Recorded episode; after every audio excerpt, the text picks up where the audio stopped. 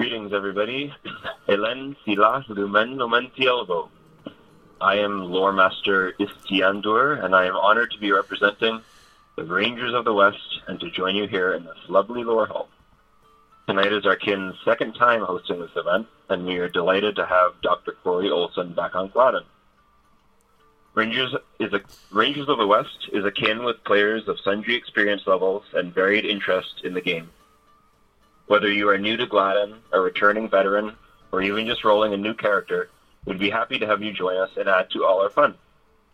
And if you ever see us out and about in a group, please feel welcome to ask to join us just for the event. We are happy to get to know friends and other kins too.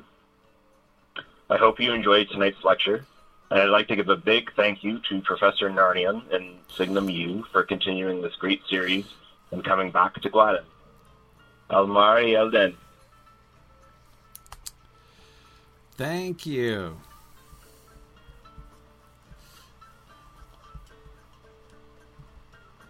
Oh, okay. There we go. I was in the wrong place. Thank you. Thank you very much. Thanks, guys, for having me. Uh, good to be back here on Gladden uh, and see lots of uh, lots of familiar and friendly faces here. Um.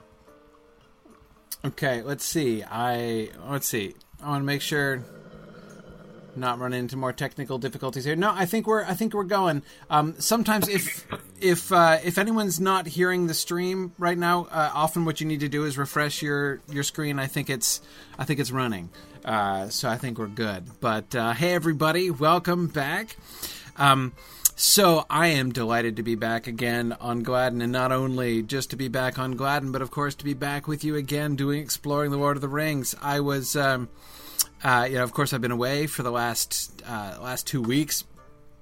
Uh, I've been traveling with my family first, and then on uh, business uh, out to Indianapolis. So I've been all over the place, south and east and west, and all over. So, uh, but I'm back now. Glad to be back in the uh, in the place where the internet works and all that kind of thing, uh, and excited to be digging back into chapter four with you.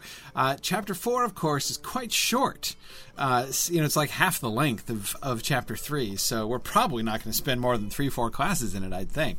Uh, but anyway, all right. So, uh, a couple quick things before we get started. First, quick announcement.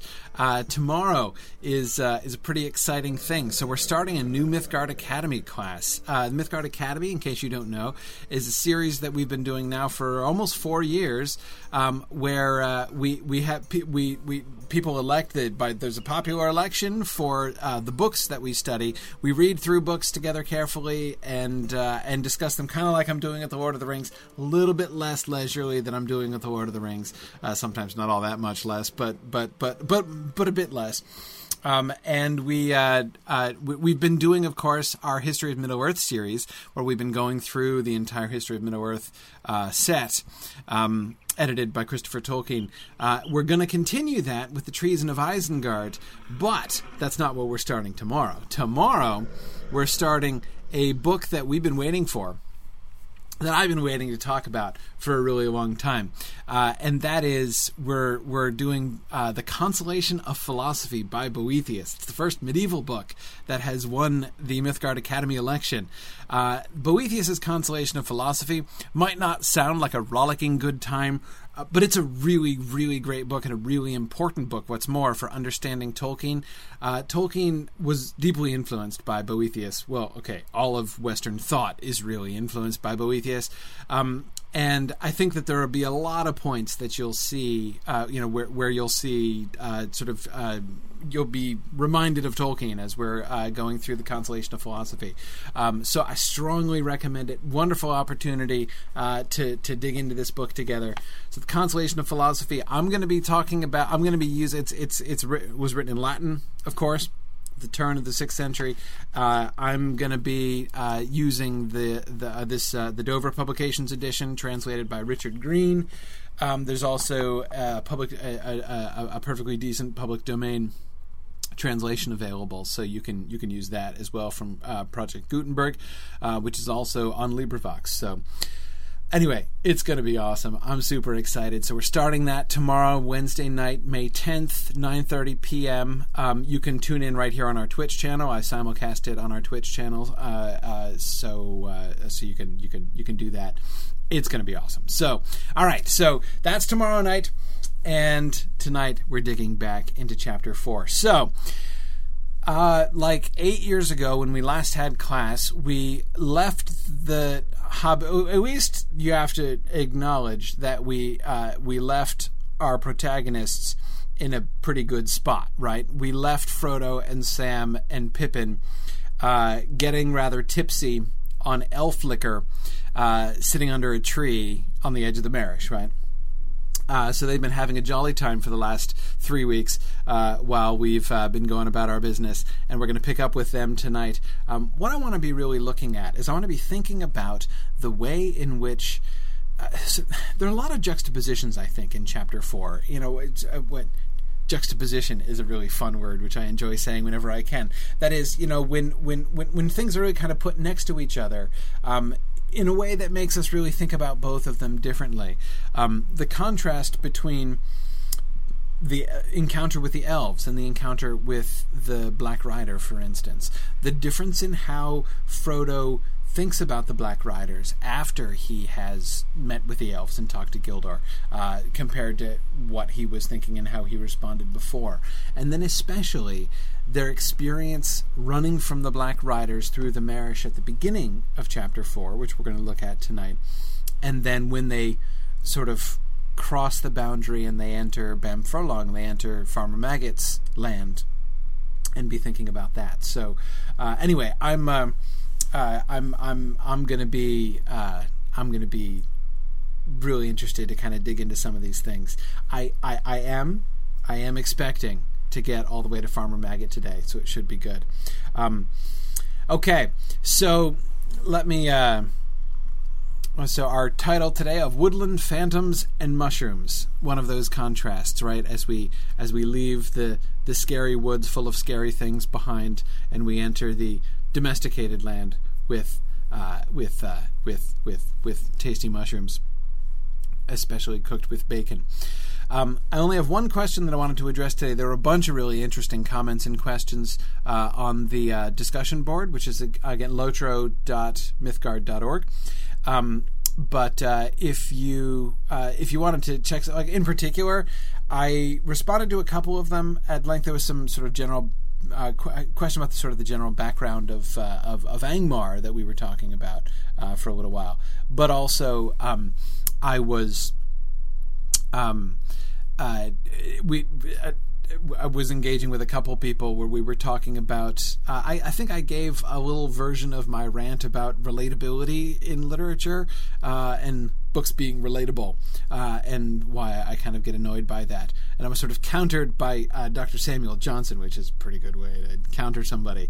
Uh, but um, so I was, and, and, I'm a big fan of Dr. J. I love Samuel Johnson, um, and so I kind of talked about that a little bit. I don't want to. I don't want to. I, I said in my post, I don't want to get into it in class, or I'm gonna, I'm gonna, I'm gonna lose like 45 minutes. But um, anyway, yeah. So. Uh, Good. Anyhow, so yeah, so we'll we'll um uh we'll we'll do that. You can you can look that up, but I'm not going to do that today. The main one that I wanted to focus on here today was the question that Lady Schmebulok asked about Sam, the, the sort of the observations you made about Sam and kind of generalizing to Hobbit culture in general, because this was not only an interesting question, but uh, actually leads us pretty directly into some of the stuff I want to get to tonight, when we, especially as we get closer to Farmer Maggot. She says, In my mind, Sam has always been very thoughtful and a deeper thinker than many would see on the surface. Uh, I've only given a part of her uh, uh, of her post. She was talking also about how Sam often is depicted, uh, like for instance in the Bakshi film, especially uh, as you know the sort of bumbling idiot, which I agree with you. Uh, he totally is, and it's absolutely sort of missing the point. Not just because it's making Sam look like a buffoon, which he should not be a buffoon, but but but I agree with you. It does it does it does an injustice even just to his intelligence. Um, he clearly is a lot. Sm- he is he's not he's not just a bumpkin in that way. I mean, he is a bumpkin, uh, but he's not an idiot. Um, Anyway, okay, let me carry on with your with your uh, with your your post here. Usually, I think we look at Frodo and, or Bilbo as the greater minds of the Shire, with their adventures broadening their scope of mind. Sam, up until this point, hasn't traveled far, but his imagination always lay beyond the borders of his homeland, and it has been fueled by hearing Bilbo's stories and learning his letters. From what I gather, with the Gaffer's caution of Sam's learning, most uh, uh, of Sam's learning, most hobbits of his social class are not literate either by choice or lack of opportunity. Does Hobbiton does Hobbiton have a schoolhouse? I've always wondered. Um, by the way, pause there. I don't think so. Um, I'd be pretty surprised actually if Hobbiton had a schoolhouse. Maybe it does, but uh, there's no reference to it, and that would seem to me odd, frankly. Um, one thing that I would say, I don't want to get too, um, I don't want to get too distracted by this subtopic of the of the of the question, but it is an interesting one. Um, literacy. The importance of literacy, literacy as a mark of intelligence or even of culture, is a post printing press phenomenon before the printing press, um, you don't need to be literate to be intelligent or even educated. Um, there were lots of educated people who weren't literate. Um, you know, very very intelligent. Very, you know, there were lots of people who could, you know, uh, compose and translate from one language to another, but weren't literate. You don't need to be. Um, that's a specialized skill. Um, when when there's no printing press, right? When it's not possible to uh, very widely uh, promulgate and reproduce printing, you know, writing, um, you can get along with that. It's just it's not a major thing. It was it was a much more oral culture, um, even not just in like you know the earlier Middle Ages, but even in the later the later Middle Ages, for instance, it was still mostly an oral culture. Um, you can be uh, you can be artistic, you can be you know creative, you can be a poet without being literate necessarily. Um, so it's something that I would. Uh, um, uh, I, it's a misconception. Well, it's a misconception when projected backwards because again, in our world, right, um, you can't get very far if you're not literate, right? I mean, being illiterate closes a lot of doors to you because there's print everywhere, right? I mean, you can barely will go down the street without, you know, uh, being able to read street signs and things. That's not an issue, right? Um, there was not illiteracy. Illiteracy did not pose any obstacles to daily life. Um, again, as I said, it doesn't even propose that as many obstacles to like a refined intellectual life uh, in the Middle Ages as it does um, in uh, uh, in in in the modern world. So again, I would I would be careful not to sort of color uh, uh, the gaffer's comments, for instance, the gaffer's, uh, I, and I agree with you, his clear resistance to learning, his concern that trouble might come of it, right? Because um, again, like, why, why be literate, right? Why, why read? What's the point of reading? What could, what good can reading do you, right? Um, again, think about there's lots of ways we'd answer that question today, right? But a lot of those ways aren't even really relevant. Again, the answer, like to read books, no, that's not really necessary, right? I mean, you only need one person in the household to be able to read the book, and everybody can enjoy the book, right? That's what uh, that's what usually happened.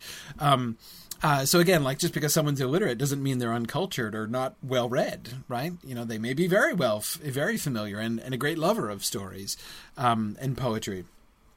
And the kind of poetry that Sam clearly loves, he would not have had to be literate uh, in order to in order to enjoy. Um, anyway, so I would I would I, it's just it's a general it's a general thing that I sort of general caution that I would that I would issue.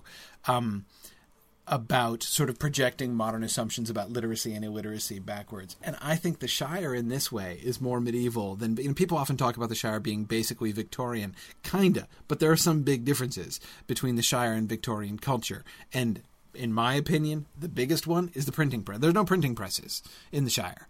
Uh, and therefore, it's not primarily a literate culture. Tolkien says that you know by no means were all hobbits literate. There are some. There is a literate culture in in in the Shire, right? They do like to write letters to each other. They do they do write books and read books, right? Especially books that lay facts out very clearly and obviously with no contradictions, right? So we know that there is a literate sort of subculture in the Shire but it's not a, necessarily a dominant culture, and it's clear uh, at the social level of the Gamgees, it's not only um, it's not only not normal, uh, but it's it's actively strange to be literate, and it it and I, I love the with the way the gaffer puts it, right?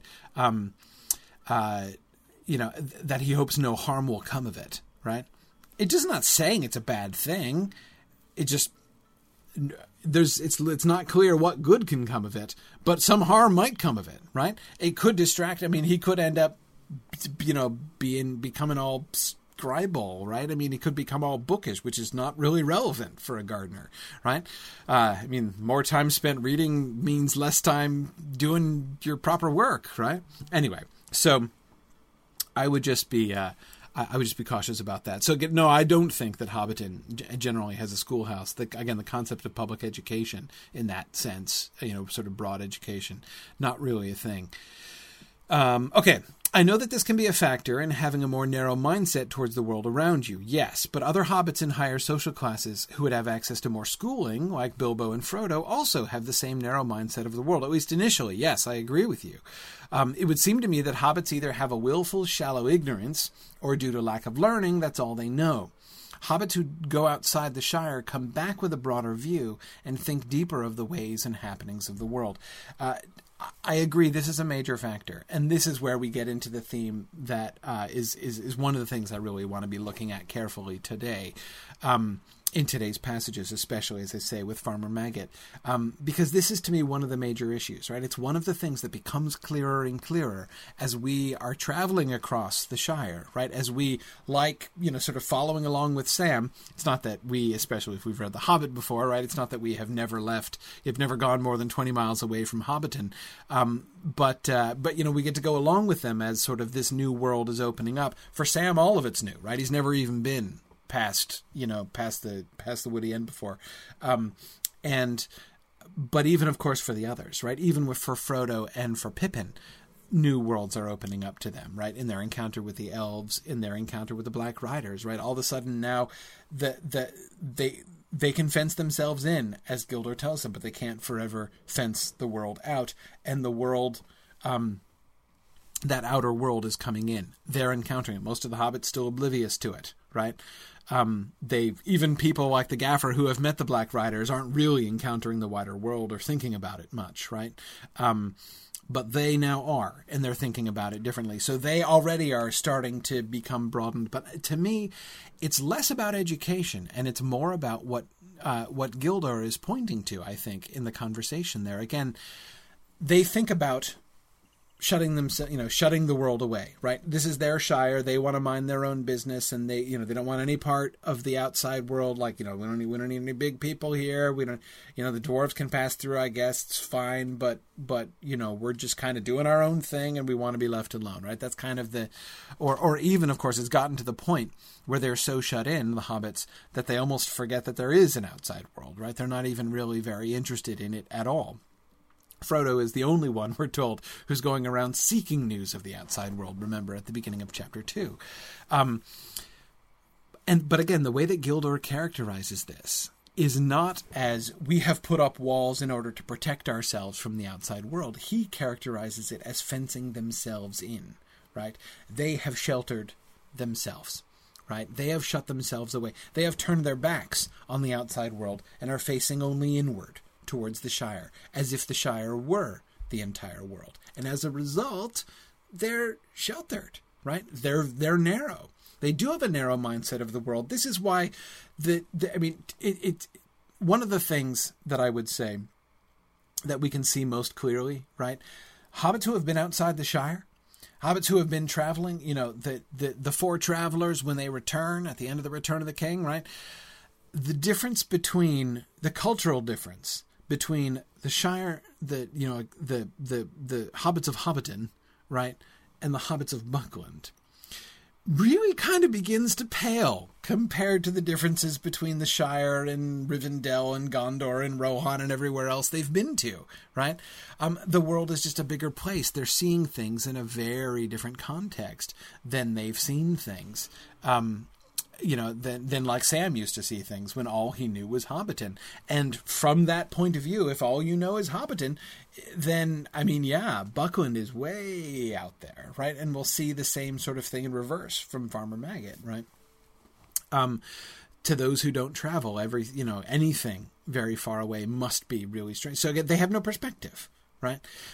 Um, the thing that I want you to remember, the passage I want you to remember, which again we'll come back to in a bit, is when Frodo confessed to Gandalf that he sometimes thought the residents of the Shire too stupid and dull for words, right? And thought that an, that an invasion of dragons might be good for them. Remember that? And then he said he didn't feel that way now, right? And that he was glad that the Shire was there safe and comfortable and all that stuff. So that's great. Uh, but I think that the insight um, that he has is still an important one. And I think we're going to come back to that. Uh, we'll see Frodo himself um, kind of confronting, in a sense, that idea in chapter four here today. Um, so uh, I, there's more that could be said about this stuff, but again, it's it, it is it's that sheltering, it's that perspective on the world, it's that uh, circumscription of the world, right? Um, that to me makes the real makes the real difference. And it's the fact that all of the almost almost all of the hobbits in the Shire are like that, right? Their their their horizons are very narrow, um, and therefore their view of the world is uh, challenged, right? Is uh, uh, is is is is not uh, not really broad enough.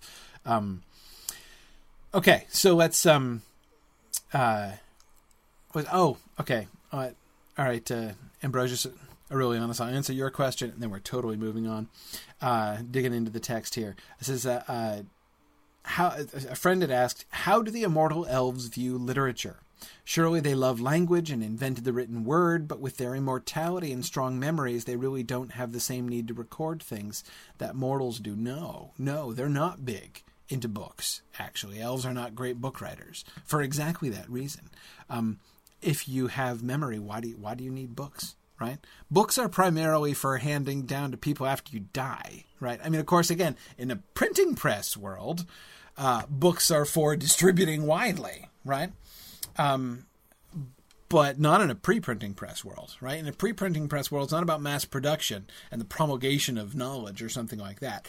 In a pre-printing press world, books are about preservation. Like, let's write stuff down so it doesn't get forgotten. But yeah, the Immortals not so interested in this.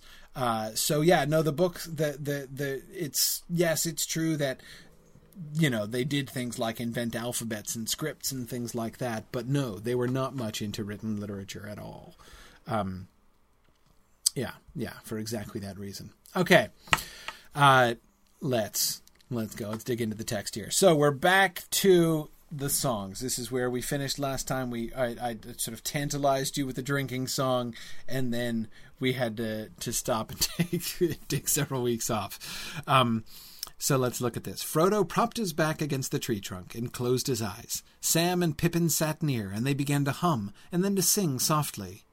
Ho, ho, ho, to the bottle I go, to heal my heart and drown my woe. Rain may fall and wind may blow, and many miles be still to go. But under a tall tree I will lie, and let the clouds go sailing by. Okay, first of all, notice the notice the shape of the song. Right? Um, Hobbit meter, again, iambic tetrameter, right? Notice how regular it is to heal my heart and drown my woe. That is like perfect iambic tetrameter, right? Um, in fact, the whole thing is really regular. This is not a, there's, there, there, there's almost no complicated rhythms in this song. Um, the only line that kind of changes things up, there are only really two lines that change things up significantly. Um, and many miles be still to go has a different rhythm, right? Um, and the first one, ho ho ho, right, where we start off with the three presumably equally stressed hoes, right? Ho ho ho, to the bottle I go. Um, but once that kind of revs things up, right? Once the rhythm gets uh, gets gets gets going, after that, it becomes really really regular.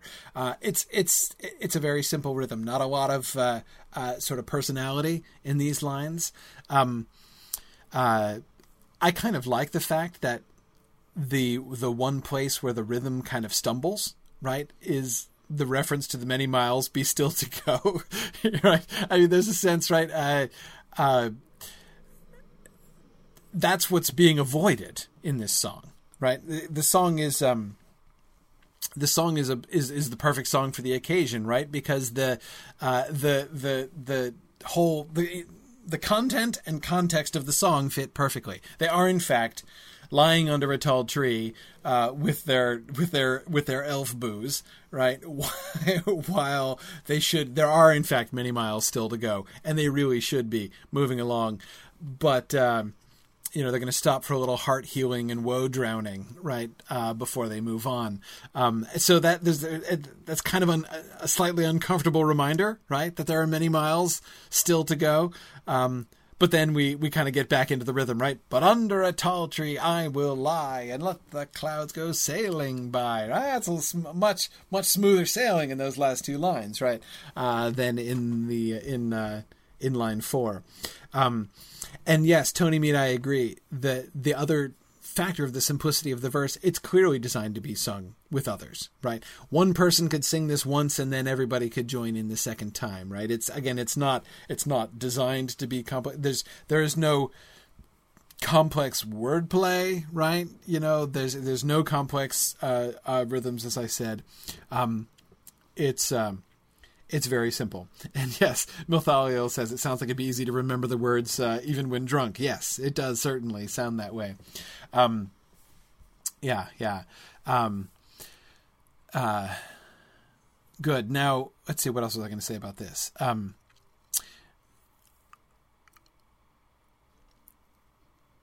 I like the fact, thinking of those two middle lines, right? Um, you, when you think about the sort of the the shape of it, not thinking of the sound of the lines now, but thinking of the the, the content of the lines. Uh, when you look at the shape of it, it's um, it's sort of like three sets of two lines, right? Um, and this, of course, fits because it's in it's in rhyming couplets, right? So that sort of works. Even though, notice the first. Uh, it's but the, the the rhyme shape is more complicated than now I'm digressing. I was going to talk about the content, but hang on, let's talk about the rhyme for a second.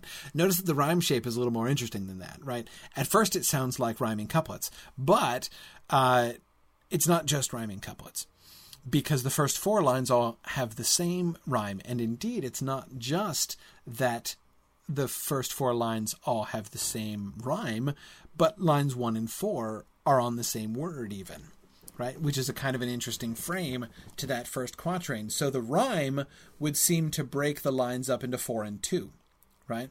Ho, ho, ho, to the bottle I go, to heal my heart and drown my woe. Rain may fall and wind may blow, and many miles be still to go. But under a tall tree I will lie and let the clouds go sailing by. Right? So that the different rhyme when it emerges in those last two lines, right, indicates like the sort of shift in action right there. Um, but I, as I say, really the content to me goes two lines at a time, right? The first two lines are declaring the intention, right? I'm headed to the bottle, right? And I'll tell you why, right? I got two reasons to heal my heart and to drown my woe, right? There we go to the bottle. Uh, and then the second two lines, right, lines three and four, talk about the circumstances, right? I don't care what happens, right?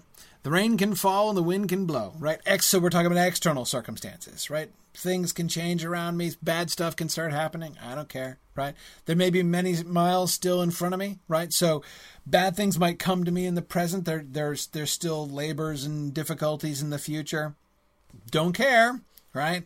In the present, what's going to happen, or my, my you know my, my present declaration of my intention, it is still declaring what's going to happen in the immediate future, right? Under a tall tree I will lie and let the clouds go sailing by.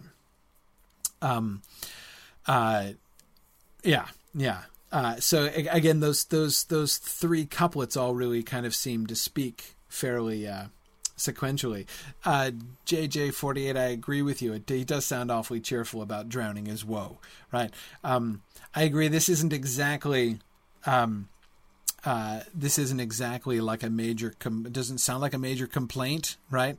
Uh, it, Matt, it is kind of like a Hobbit version of the blues, but it's pretty mild blues, right? You know, this isn't like uh, you know, like one of those songs about like how his wife left him and somebody just ran over his dog, right? This is, you know, he acknowledges the fact that there's woe in the picture, but we don't hear anything about the woe in the picture, right? All we hear about is the uh, the, the the labor, the travel that he may or may not be shirking, right? by uh, um, by by uh, uh, uh, availing himself of of uh, of the bottle. Yes, yeah, I agree. So Baron's hand said it's as bluesy as a hobbit gets. Uh, yeah, yeah, I guess so. Um, that doesn't really seem to be the kind of thing that they uh, that they that they do, but I I guess perhaps in Hobbit by Hobbit standards. Um, so, but notice the overall spirit of this, right? I mean, those first two lines could sound kind of ominous, right? I mean, like it's um, uh, that is to say, if um, if presented in a in a, in a, a certain spirit, again that that could it, it could sound like it's time for an intervention, right?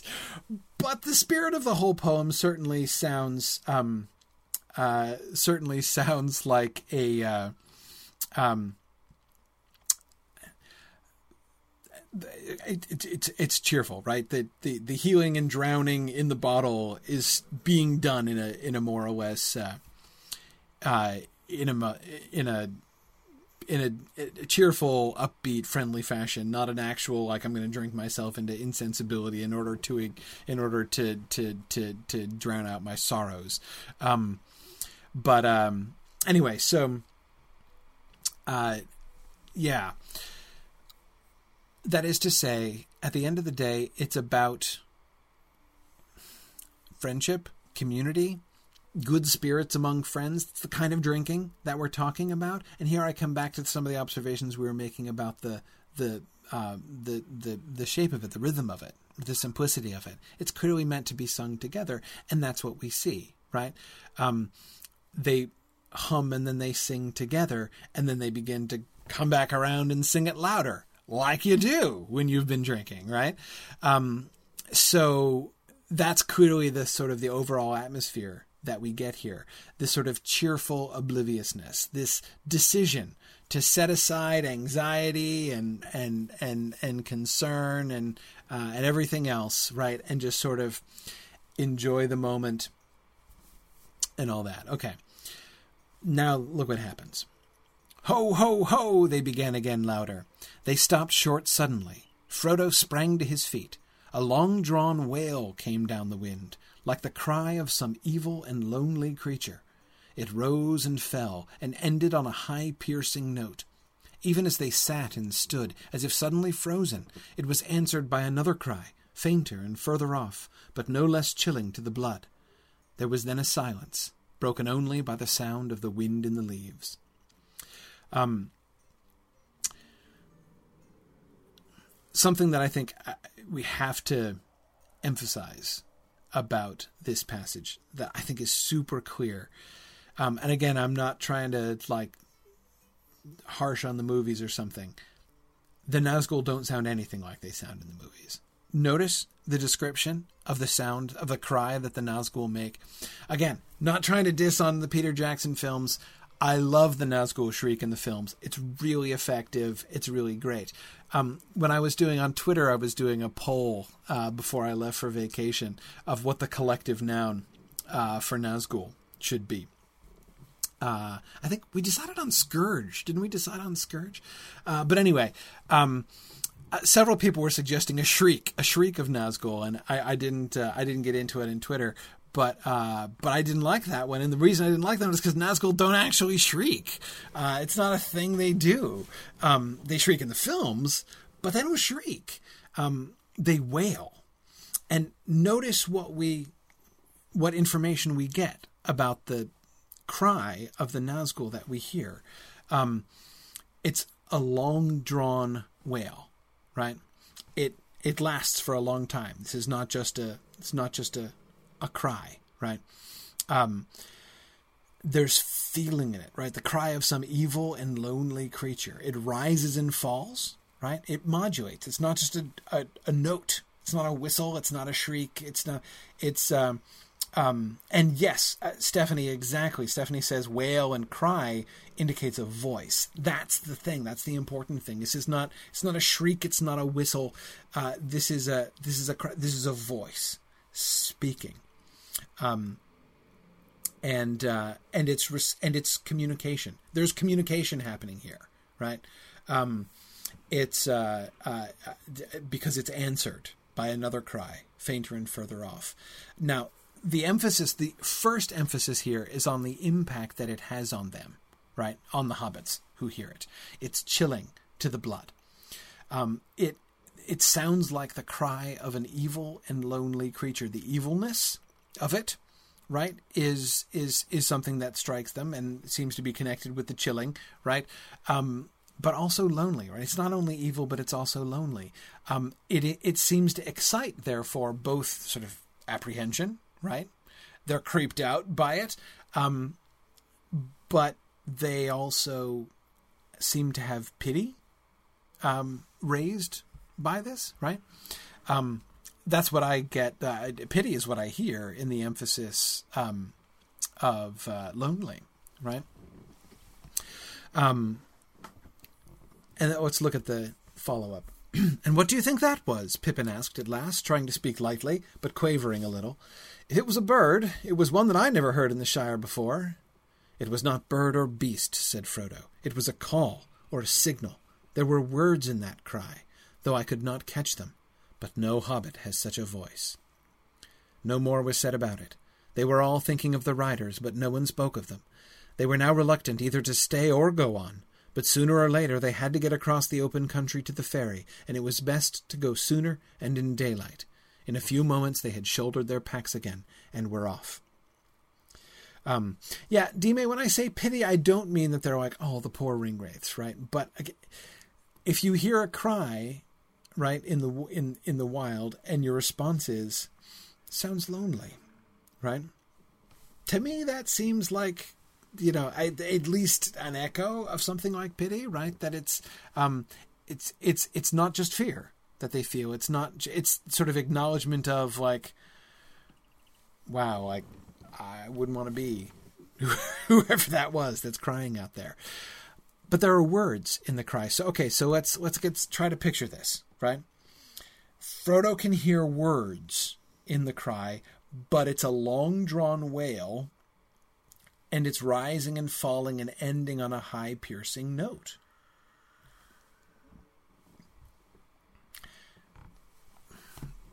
That's why I called this. I I, I, put two slide two songs on this slide.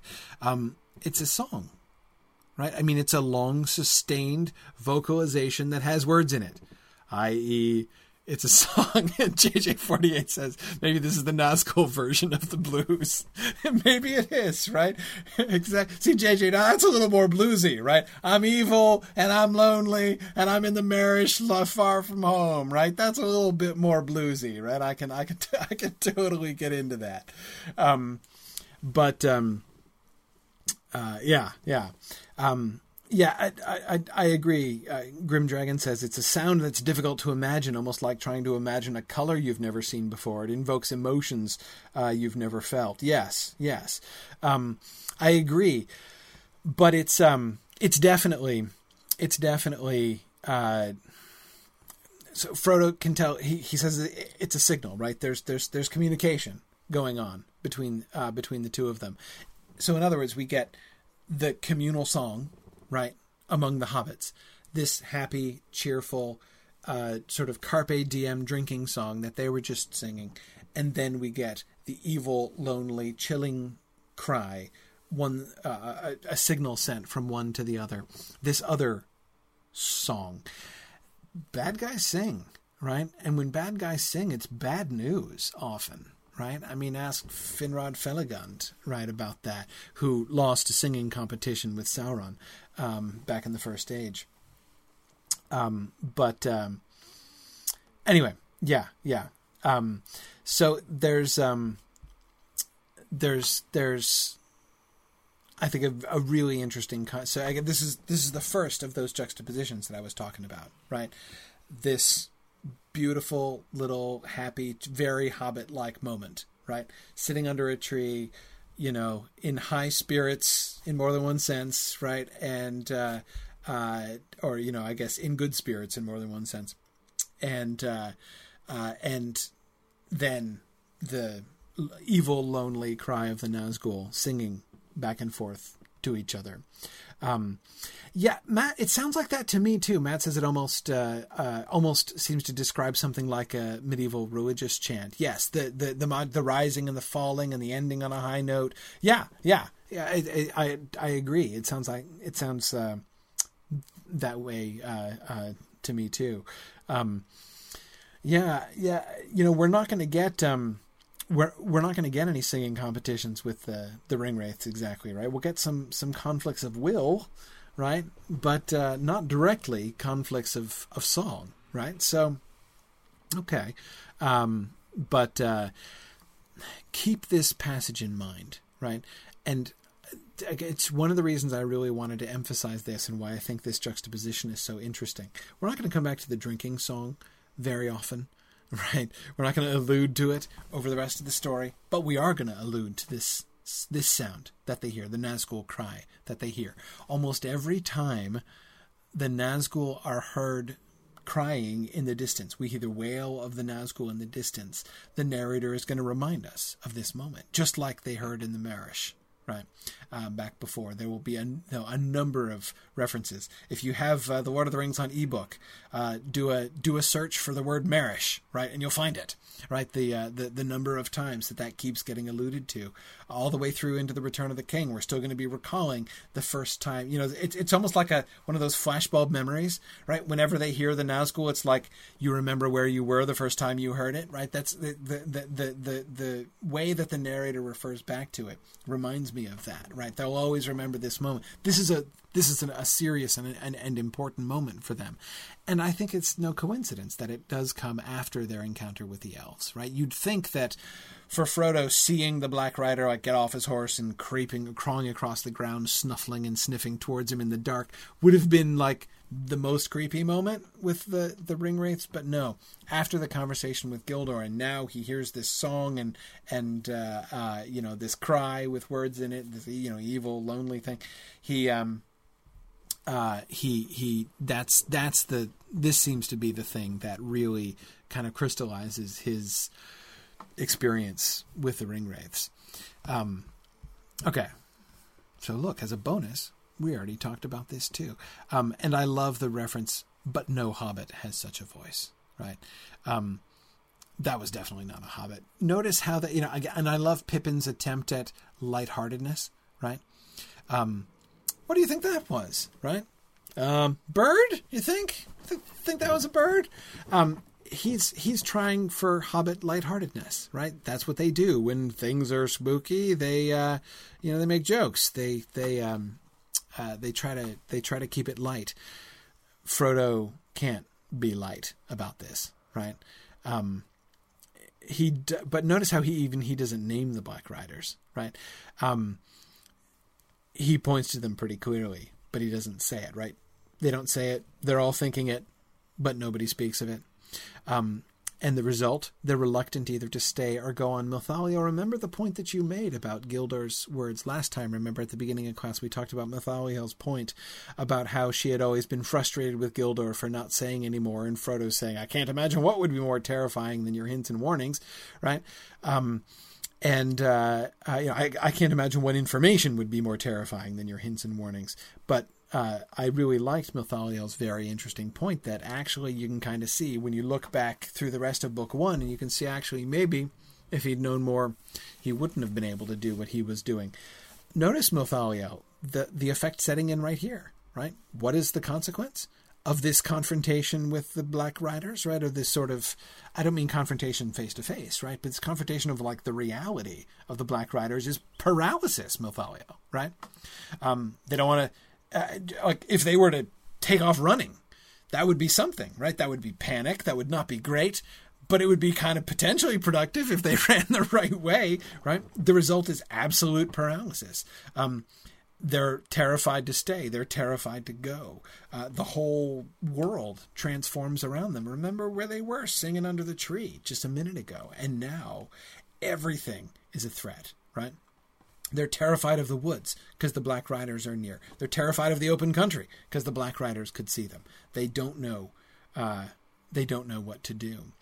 Um, so yeah, like if they actually did know more, right? You know, if if on top of the experience of hearing this cry, um, and I, I wonder if they're actually affected by the song, right? Remember how the um, Song of the Elves imprinted itself on their minds, right? They were able to translate it even though you know they didn't really know the language. You know, Frodo knows some of the language, but Pippin and Sam don't, right? But they but it it it formed itself in their minds, right?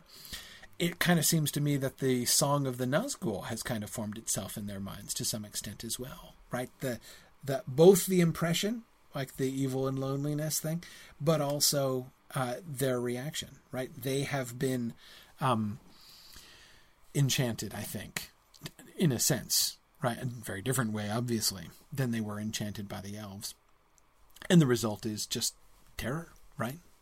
Dread, exactly. And uh, uh, uh, Erstarg, I assume you're you're making a refer- you're making a reference to the uh, uh, to the gameplay mechanism in Lotro, the dread mechanism. For those of you who don't play the game, um, there's I can show you uh, on this. The, the, the, the ring around the mini map here will sometimes be glowing blue and sometimes be glowing red. Uh, and you can see I, am at my hope is at zero right now. It's I, I feel neither hope nor dread. I love the fact that Lotro. This is one of the most complex, sort of abstract elements of Tolkien's world, and I love the fact that they incorporated that into the gameplay in Lotro. I never expected something like that, where um, like basically if you are if you're near a Nazgul, for instance, if you're experiencing that kind of that kind of horror, that kind of despair that comes over people when in the presence of the Balrog or in the presence of the Nazgul, uh, then uh, then you're affected by dread and it reduces your it reduces your morale, it makes you weaker, right? And sometimes it paralyzes you entirely. Um, or if you're like in Lorien or if you're in Rivendell or something, you, your your hope goes up and your your your hope is higher and you're stronger. And uh, I, I I love it. I just just just just love that effect uh, that they tried to capture that the hope versus dread element uh, in Tolkien's work. Just, I like totally hats off. Of all of the game the pure gameplay elements not the characters the storylines or or the the artistic design or the visuals anything like that but the the, the game mechanics in Lotro, the hope and dread thing uh, is the thing that that most impresses me. Um, but uh, anyway, okay. Um, so so they're paralyzed, but they they they they they they pull it together and they go off. Now look at uh, look at what happens. Remember the description of their walking before, right? Remember in chapter three. Spent a lot of time walking together in chapter three. Spent a lot of time looking at the countryside around, right? Getting descriptions of the countryside around, walking side by side and in step and breaking into walking songs and things like that, right? Um, look now at their walking. And look at the description of the countryside around them now. Before long, the wood came to a sudden end. Wide grasslands stretched before them. They now saw that they had in fact turned too much to the south. Away over the flats they could glimpse the low hill of Bucklebury across the river, and it was now to their left. Creeping cautiously out from the edge of the trees, they set off across the open as quickly as they could. At first they felt afraid, away from the shelter of the wood. Far back behind them stood the high place where they had breakfasted. Frodo half expected to see the small distant figure of a horseman on the ridge, dark against the sky, but there was no sign of one. The sun escaping from the breaking clouds, as it sank towards the hills they had left, was now shining brightly again. Their fear left them, though they still felt uneasy. But the land became steadily more tame and well ordered. Soon they came into well tended fields and meadows. There were hedges and gates and dikes for drainage. Everything seemed quiet and peaceful, just an ordinary corner of the Shire. Their spirits rose with every step. The line of the river grew nearer, and the black riders began to seem like phantoms of the woods, now left far behind. Uh, that last sentence, of course, is where I took the title from the class. Notice again the contrasts here. When we start off here, as I suggested in my subtitle here, this is no Hobbit walking party anymore, right? Not even Pippin is just having a good time larking around the Shire anymore, right? Um, look at their they're creeping cautiously out from the edge of the trees, right? They're looking over their shoulder, thinking about where they breakfasted. He, they look back at where did they breakfast? At at Woodhall, right? At the elf glade, in the elf spot. He looks back at it, right? And instead of being like, good times, right? Happy memories, right? I remember the elves. we were right there with the elves. No, he looks back at the place where the elves were and expects to see a black rider there, right? Um, or at least uh, half expects to see that, right? Um, remember, Gildor said, You can fence yourselves in, and earlier on we were emphasizing the significance of the fencing themselves in, right? But you can you cannot forever fence it out, fence the wide world out, right? The wide world has invaded the Shire and they are feeling it now. The whole Shire feels different. Those forests that they're leaving behind were very cheerful forests yesterday, right? Um, they're wasn't any problem. Now everything looks different. Even again, looking back at the memory of their time with the elves now seems different. It's now been in that like imaginatively overtaken by their encounter with the Black Riders. Right? It, again, remember Frodo half expecting to see Black Riders having physically taken the place of the elves. Right? Where the elves were looking you know, where they were looking out with the elves, now the Black Rider is going to be spying on them from that spot, right?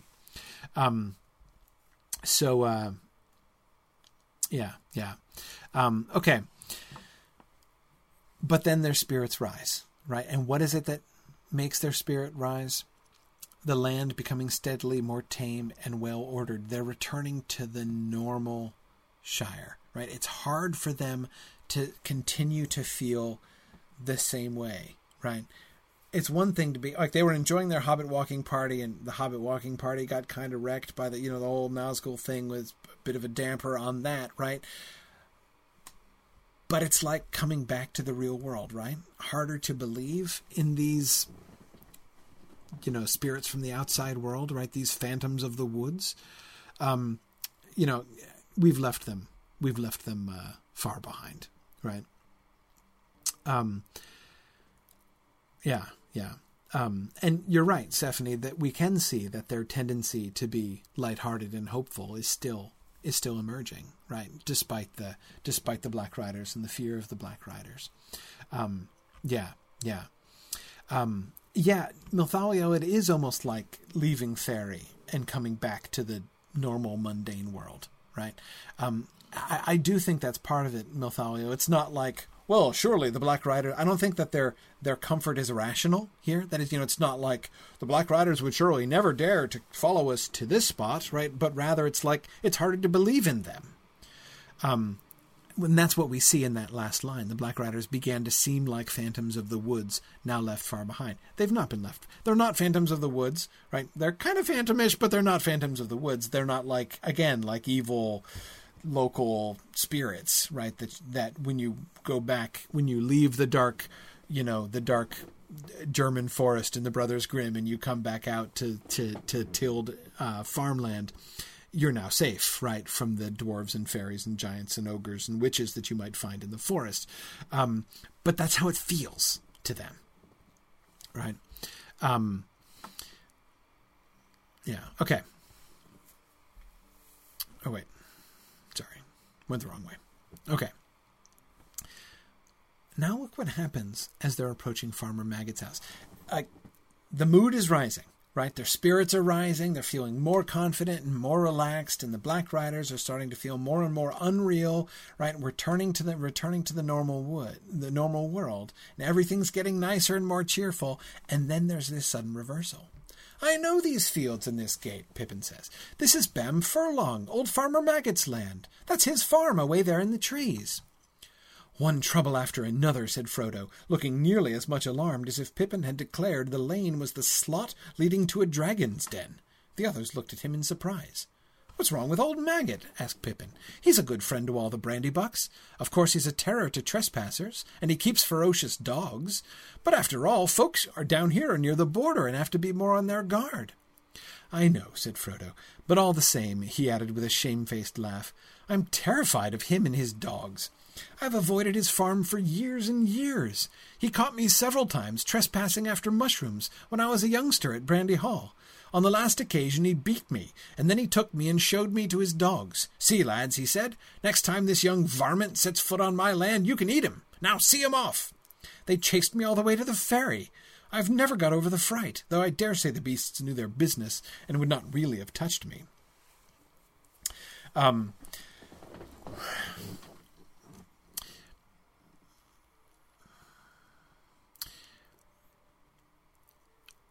again, everything seems to be moving in the positive direction. And then all of a sudden, the central element of that domesticated, tame, mundane, day to day agricultural shire that they're passing back into, civilized shire, right, that they're passing back into, um, the central element of that becomes something that raises fear in Frodo. Um, and I love the association there, right? Um, looking nearly as much alarmed as if Pippin had declared the lane was the slot leading to a dragon's den, right? Farmer Maggot is like a dragon. That's like the picture Frodo has always had in his mind, right? Farmer Maggot was his personal ogre like Farmer Maggot was the boogeyman. He was the monster under the bed, right when Frodo was a kid. Um, this is the sort of the image of Farmer Maggot that he left uh, uh, Buckland with. Now, uh, and and of course, you're right. Um, uh, oh, sorry, who was that? Uh, yeah, Oakwig is mentioning it, and uh, uh, JJ48 is saying if, uh, if, you know Frodo, if you think this farmer maggot is bad, just be glad you're not meeting the one from the Return of the Shadow, uh, and it's true. And you know, uh, uh, thinking about that, just to for those of you who didn't do the last Mythgard Academy class with me, and you still can, it's on YouTube. Um, we went through the Return of the Shadow, the, the, the earliest drafts of the of the Fellowship of the Ring. Tolkien beginning to find his way and figure out the story of the Lord of the Rings. Fascinating to see when he first gets to Farmer Maggot, he makes Farmer Maggot really nasty. He's not a literal ogre, right? He's still a hobbit, um, but he's awful. I mean, he like is is is is absolutely terrible. Indeed, there's this one like version of the story that he wrote where Bilbo, you know, he, he relates a story where Bilbo is traveling with uh, well, Bingo, of course, is still his name. He's not Frodo yet. Um, Bilbo's traveling traveling with Bingo, and and the dog almost kills them, and Bilbo kills one Farmer Maggot's dog with his stick, and Farmer Maggot like tries to kill him, and Bilbo threatens to come back and challenge him to a duel with swords, and I mean, it's like it's pretty intense. They're like actually threatening to kill each other. Um, but uh, anyway, so so yeah, it's it's. Uh, Farmer Maggot, what he, he, his first thought about Farmer Maggot was that Farmer Maggot really would be uh, this like totally inhospitable ogreish figure. Um, that's not where he ends up with Farmer Maggot, right? And but but to me, remembering that is really interesting. Again, thinking about this this association that Frodo has between Farmer Maggot and dragons, right? Um, and this is one of the one of those places, uh, uh, Lady Schmebulok, where I want to come back to the comment that you were making about the widening perspective of travel, right? Uh, and the, the narrow perspective of most Shire hobbits. We can see this was true, has been true, is still true of Frodo, right? Um, it's no great shock that in Frodo's little world, right, when he's a kid, uh, in Buckland, it's no surprise that Farmer Maggot is like the big bad of his world, right?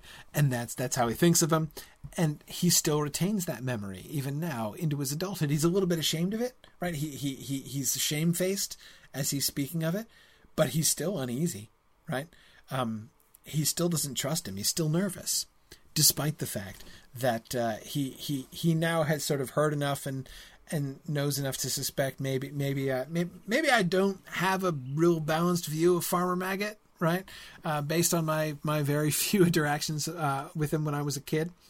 Um, but um, okay, so think about the think about the shift there, right?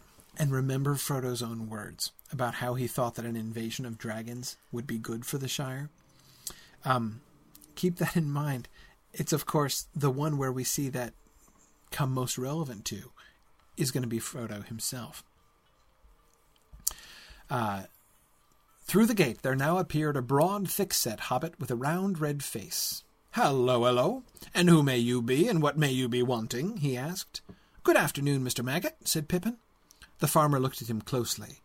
Well, if it isn't Master Pippin, Mr. Peregrine Took, I should say, he cried, changing from a scowl to a grin.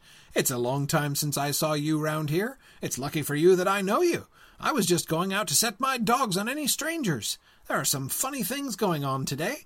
Of course, we do get queer folk wandering in these parts at times. Too near the river, he said, shaking his head.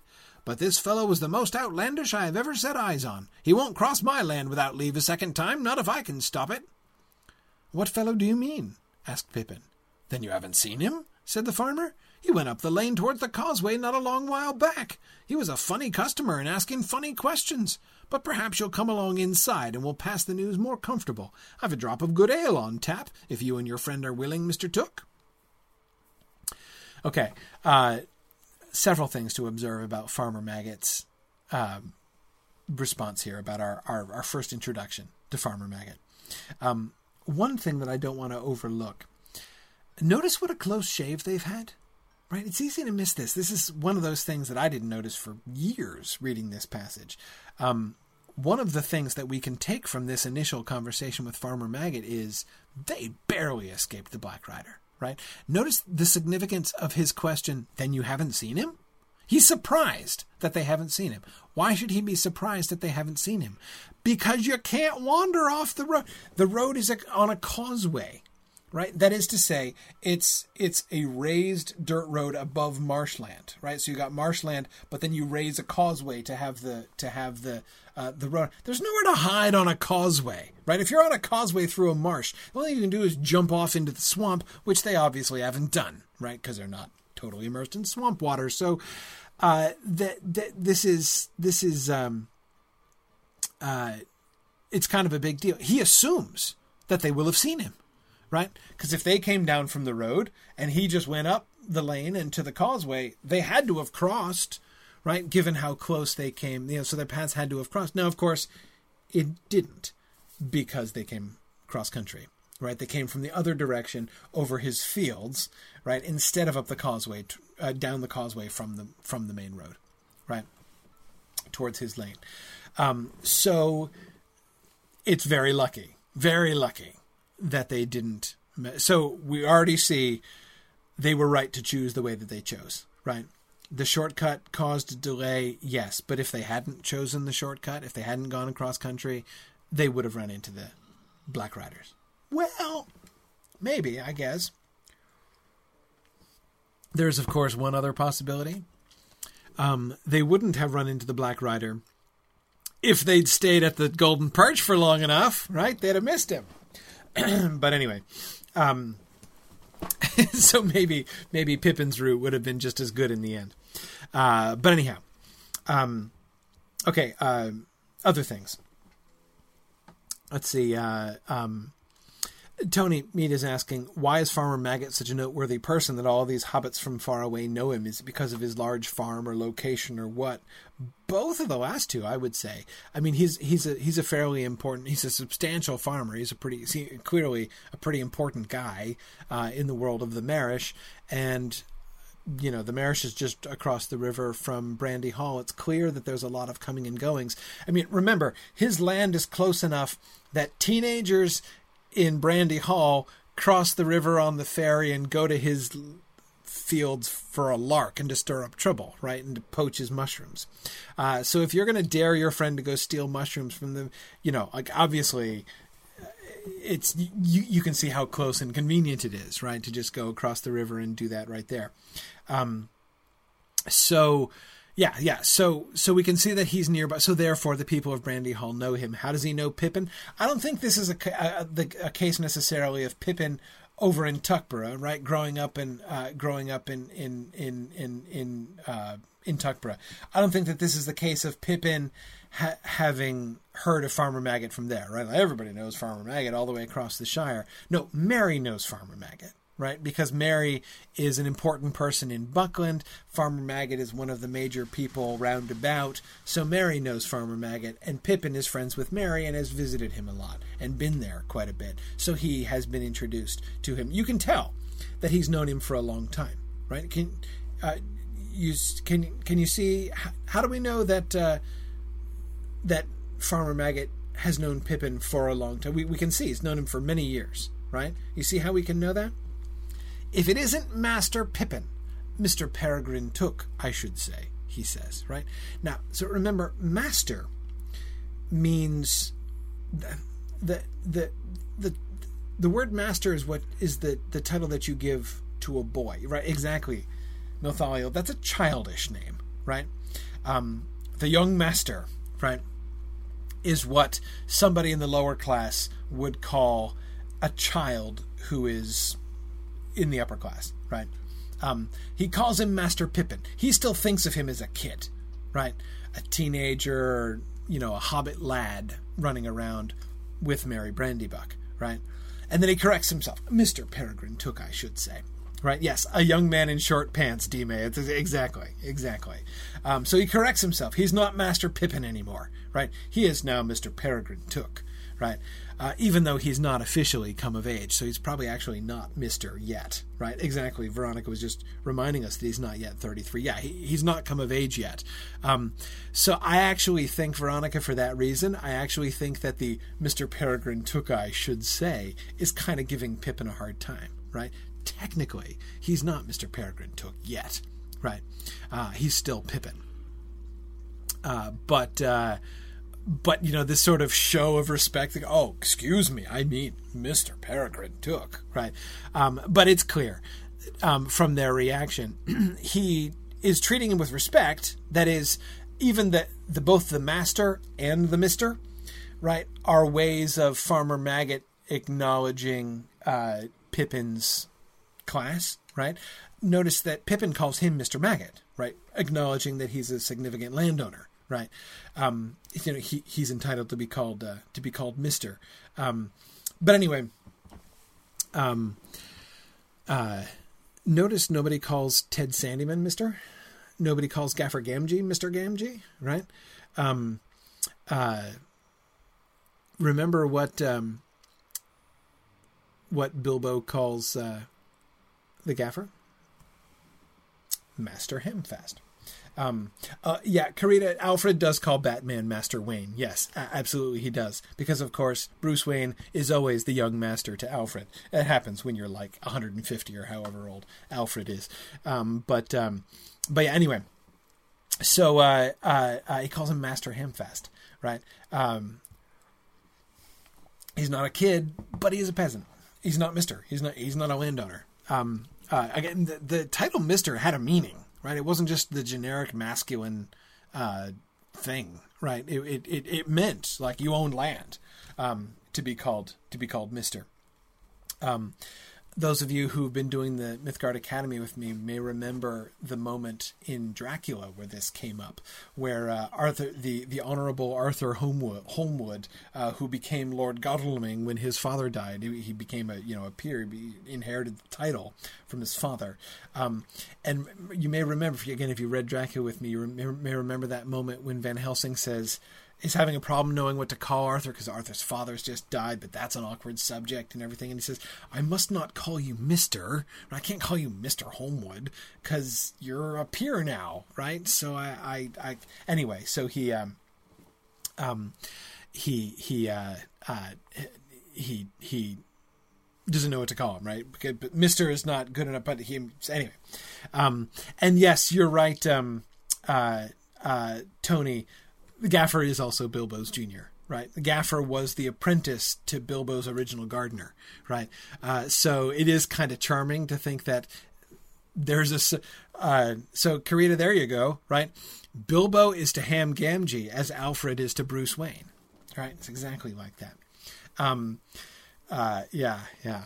Uh, anyway, okay. Um, good. Now, um, Yes, and points out that Sam Gamgee is always introduced by his name. Yes, he's always called Sam or Sam Gamgee. He's not called Mister Gamgee, um, and uh, which is exactly you'll notice the same thing with Ted Sandyman, right? He's always Ted Sandyman. He's never Mister Sandyman.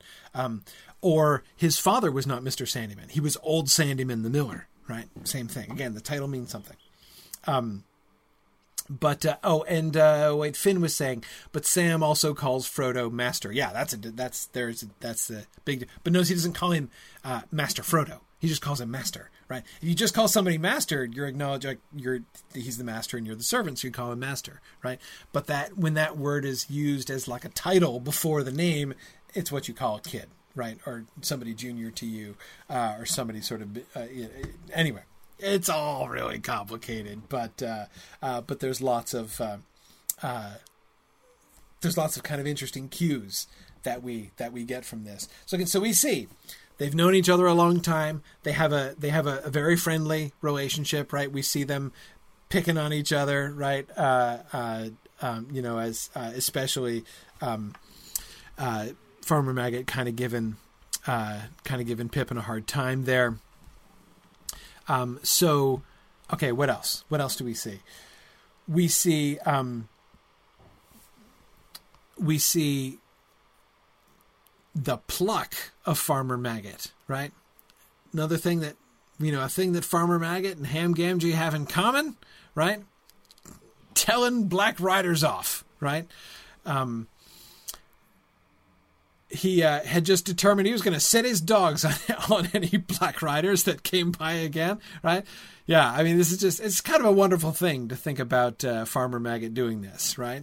And if if I see any more like undead spirits on my land, I'm going to set my dogs on them, I will. You know, it's it's awesome, right? Just, just, you, you got to love the cheekiness, just like, uh, you know, uh, um, Ham Gamgee slamming his door in the face uh, of of a black rider. Um, uh, yeah, yeah, pretty awesome. Um, notice a couple things in Farmer Maggot's perspective here as well. Um, there are some funny things going on today. He says, of course, we do get queer folk wandering in these parts at times, right? Too near the river, he says, shaking his head right? It's interesting that he, it's almost like he's confessing that Ham Gamgee was right, that folk are queer over in Buckland, right? He's like, yeah, things are queer around here. We're too close to the river, right? But of course, he's not acknowledging that, right? They are normal, like the residents of the Marish are not queer, right? It's the people from across the border, because you do get people from across the border, and those people can be pretty darn outlandish, right?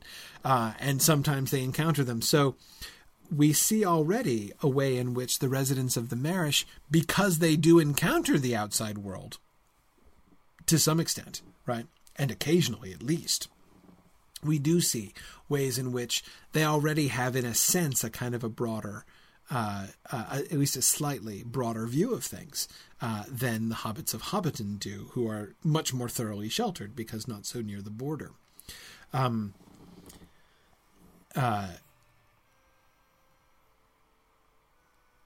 He won't cross my land without leave a second time, not if I can stop it.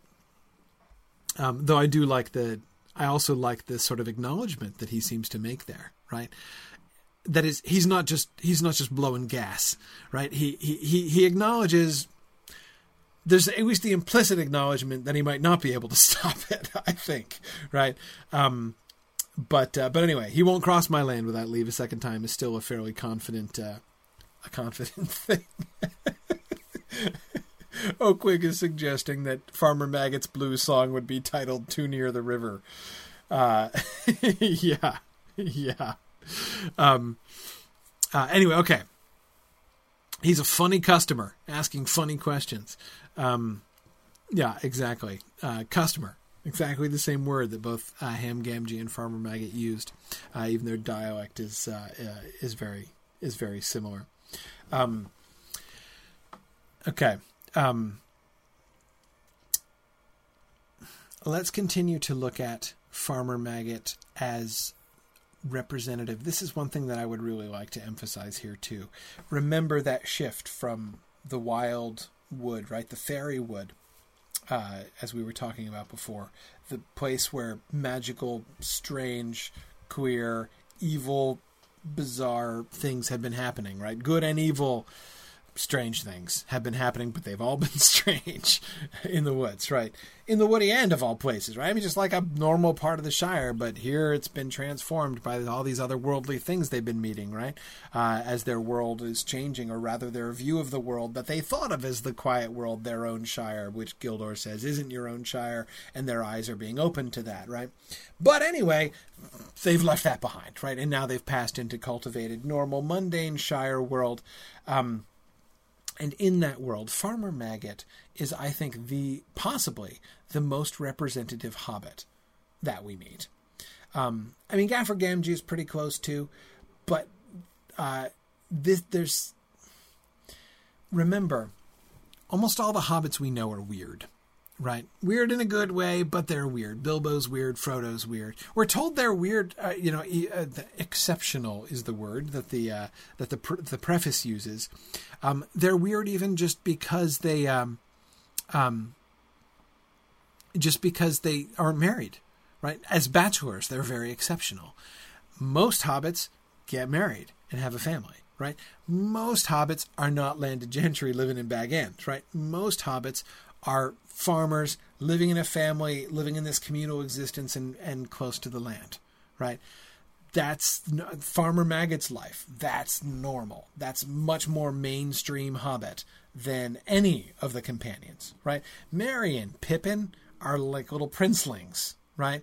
The heirs of the two greatest families of the Shire, right?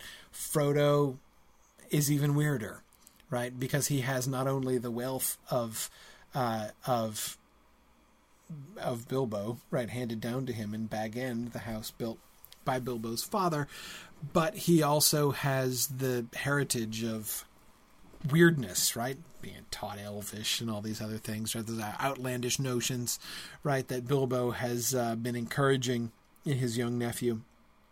So Frodo's even weirder. Sam grown up under the influence, right? They're all kind of weird. None of them are truly mainstream hobbits. Um, Farmer Maggot, totally mainstream hobbit. I agree with you, Mike. The Cottons are pretty typical as well, right? Um, when we meet Farmer Cotton, we Farmer what, Cotton. We meet Farmer Cotton. We will get another example of like good sturdy hobbitry, right? Your your your sort of mainstream mainstream Hobbit, but we haven't got him yet, right? We don't get him till the Return of the King, and his role in that way will be kind of similar, and that will be a fun point of comparison, actually, right? Thinking about the role of, of Farmer Cotton at the end compared to the role of Farmer Maggot here, and the role that he plays. Uh, in this particular moment, but I agree. He's the other. The the, the Cottons are, are, I think, the other family that are uh, sort of most stereotypical, most most most mainline of all of all the hobbits. Um, so let's um, let's let's keep going. Uh, it seemed plain that the farmer would tell them more if allowed to do it in his own time and fashion, so they all accepted the invitation. What about the dogs? asked Frodo anxiously. The farmer laughed. They won't harm you, not unless I tell them to. Here, Grip, Fang, heel, he cried. Heel, Wolf. To the relief of Frodo and Sam, the dogs walked away and let them go free. Pippin introduced the other two to the farmer. Mr. Frodo Baggins, he said. You may not remember him, but he used to live at Brandy Hall. At the name Baggins, the farmer started and gave Frodo a sharp glance. For a moment, Frodo thought that the memory of stolen mushrooms had been aroused and that the dogs would be told to see him off. Right? Frodo's, again, he can't help it. Right? He's got this picture of Farmer Maggot. Farmer Maggot, the ogre of his childhood. Right? And as soon as he sees Farmer Maggot start, right? He has his own interpretation. Milthaliel says poor Frodo has PTSD. Yeah, kind of. Yeah. But but anyway, like he he has like his own his own narrative, right? The world that he grew up in when he was a kid, in which Farmer Maggot was the he was the big bad, right? And for a second, it looks like that narrative is returning right? Oh my gosh, I have walked down the slot to a dragon's den, and now the dragon is going to eat me, right? Um, so Mike's comment that he said when he was 12, he thought that Heel was one of the dogs. yeah, it's an easy mistake to make. Grip, Fang, Heel. yeah, it's if he didn't repeat the command with Wolf, it, it would be it would be yeah, it would be even more confusing. But yeah, I can totally I can totally imagine as a kid uh, making that mistake. Um, anyway, um, uh, I think I did. I think the only thing that protected me from that mistake, Mike, was I had uh, before I read the Lord of the Rings, I had read a bunch of dog books. You know, like a you know of like the old Yeller genre, basically. So I'd uh, I'd already read about teaching dogs to heel, so I knew uh, I, I, knew that was a thing. It was in it was in the forefront of my mind. Um, anyway, so so again, here's the narrative that Frodo has in mind, and uh, and it looks like it's coming true, right? That that he he he really is in that world of his childhood imagination, that much smaller scale world, right? Farmer Maggot, not actually very dragonish, right? Some certain differences between him and a real dragon, but Farmer Maggot took him by the arm. Well, if that isn't queerer than ever, he exclaimed. Mr. Baggins, is it? Come inside. We must have a talk. Course, he's thinking about something entirely different. Um, and you notice the urgency of his hospitality. He will be revealing in a couple minutes that he did recognize Frodo's name and perfectly well remembers beating him and seeing him off his land before, right? Um, but despite that, he doesn't even have a pause, right? He doesn't even there's there's not even a flinch in his mind. Um, Farmer Maggot already has a wider view of things, right? And John Osclass is saying it shows how close their escape really was. Yes, I suspect the come inside has a little bit of urgency to it, right? Whoa, come in and get if in case he does return, I don't want him to see ya, right? Yeah, I, I, I, I absolutely do get that too. That his urgency of to usher them inside is actually for his own uh, his own protection too. Um, yeah, yeah. Um, I agree, Milthalio. There is a certain amount of realism here, uh, as she says, how Frodo's childhood experience looms much larger to him, uh, you know, than it does for the adult farmer who is chasing off a naughty kid. And Milthalio doubtless did it every weekend, right? Uh, you know, darn Buckland teenagers coming over here and trying to steal my mushrooms. Um, yeah, yeah, you know, doubtless. But again, in the con, especially in the context, remember, just post conversation with Gildor, right? One of the things, one of the things that Gildor invites Frodo to do, in that part of the conversations we've alluded to so many times about, you know, not being able to fence the world. It's not your shire, right? I never expected to meet them in in our own shire, says Frodo, right? And Gildor's like, dude, it's not your own shire, right? You need to change your perspective. You need to change the way you look at things. You're fooling yourself if you think that this is your shire and that you're safe here, right? That nobody can get you here. Um, you can't fence the world out. Hobbits are deluding themselves in thinking of the shire as just their world, right? He needs to broaden his perspective. His perspective is still not, and and, and we see, and his a, a flash here, right, of his narrow childhood perspective, right?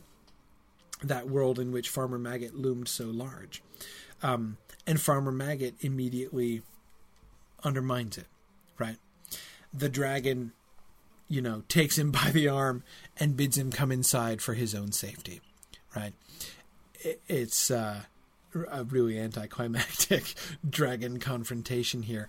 Um, but again, of course, we've seen Frodo's world um, expanding already, right? Just in this last chapter, we've seen Frodo's world expanding in some really scary ways, right?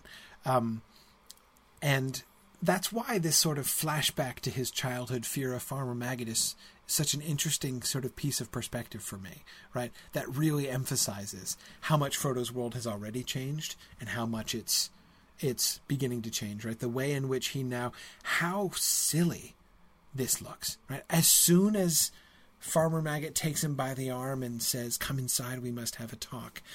The whole thing just dissolves, right? That whole fantasy right that he'd been retaining since his child you know that that that that which is kind of a fantasy world right in which farmer maggot is the you know the ogre who bites the heads off of children or rather has his dog bite the heads off of children then probably eats them for dinner at home.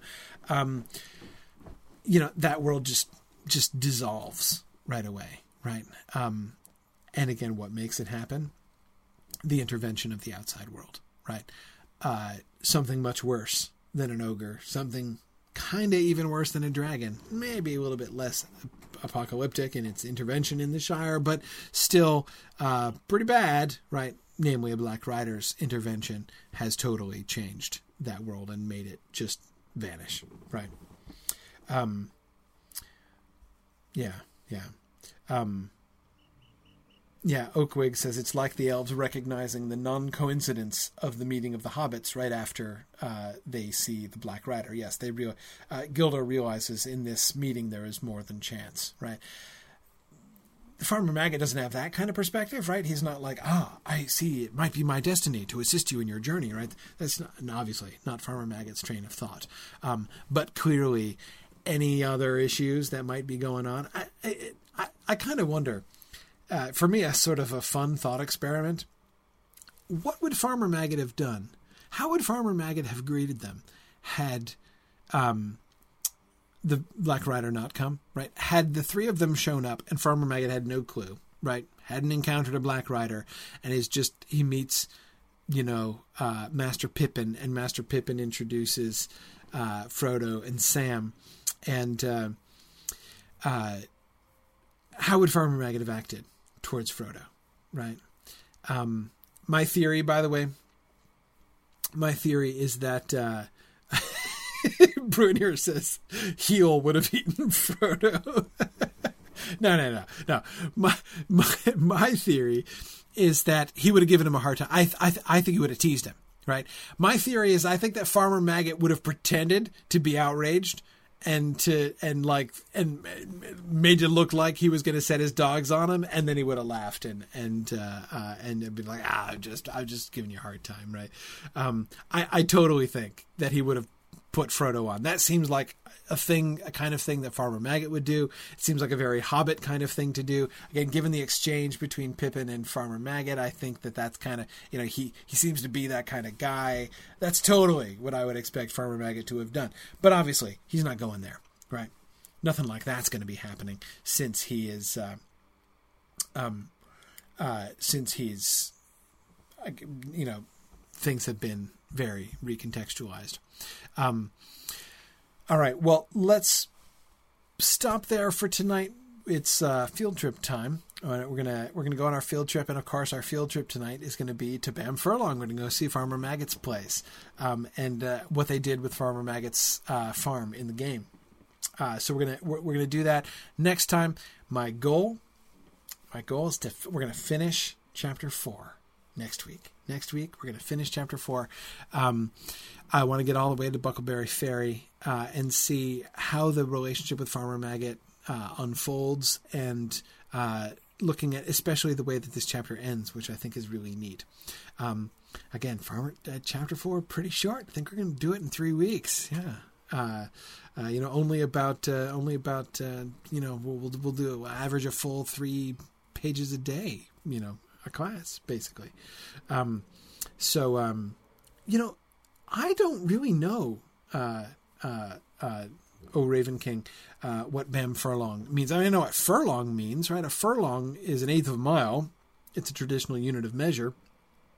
Um, but uh, but I don't know the the prefix Bam. I don't know what to make of Bam. Um, it sounds like it's one of those things which is, uh, you know, like the way that place names are often built out of like sort of bastardizations of other kinds of words. So it probably there was probably another word wasn't actually BAM B A M, but another word that sounded like that that would be that could be applied to furlong, and it became Bem furlong over time. Um, it's a small village in the UK. Well, exactly. But the question is, where does that name come from? Tolkien loved this, by the way. He absolutely adored English place names and the derivations of English place names. He he uh, um, could talk about all the names of the towns and stuff around him. I mean, for those of you who have read Farmer Giles of Ham, uh, one of his uh, children's stories, one of his Tolkien short stories, like the whole premise of Farmer Giles of Ham started uh, was inspired by the name of a uh, of a of a town. Uh, a, a, couple towns in Oxfordshire, uh, so uh, yeah, I mean he, he he absolutely loved that. So I'm sure, I'm sure Tolkien would be able to explain it, but I don't know the answer. Um, yeah, yeah. Um, I, I, I, I don't know the answer, but I'm sure that JJ is incorrect. Okay. Anyway, so we're gonna we're gonna head out. So we're gonna go to Michel Delving again. We're gonna we're gonna we're gonna gallop across the Shire another time. Um, uh, so oh, uh, Tony said Bam means beans, maybe. Okay, I mean that would make sense. They could grow beans there. Uh, I could, I could. That sounds like a kind of thing that could happen. Um, uh, but uh, okay, all right. Anyway, so let's. Uh, I'm, I'm just. let's take the stable master over to Michel Delving, and from Michel Delving, I, want to ride straight to. If you don't meet up with me in Michel Delving, I want to ride straight to Stock. So let's go to Stock, uh, and we'll go down into the Marish from Stock because I want to see how they how they present the land. Okay, um, so if anybody needs assistance uh, in travel, I think that uh, Lily Rose here uh, can help you travel. Um, uh, so, uh, but I'm I'm just going to take the stable. So if you guys want to come out with me out to the stable master, and we'll ride. We'll ride out to back to the Shire, and then out to Stock. We will not go into the Golden Perch because you know if we go into the Golden Perch, we'll be there all night. So uh, uh, we will try to resist the allure of the best beer of the East Farthing, and we will uh, we'll head down to the Marish from Stock. All right. So, let's see.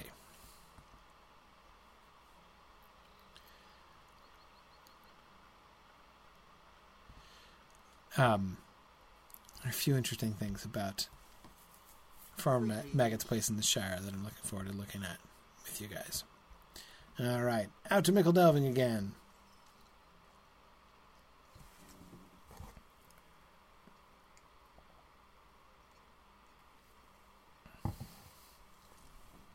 See people in the Twitch chat are telling me not to be so hasty with chapter three.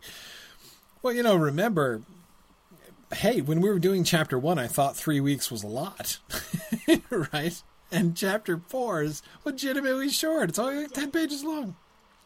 Okay. Yeah, I won't take a horse from here. We can just ride from here. Sorry, we got some people coming in, right? Got some horses appearing here in the foreground. We'll just saddle up.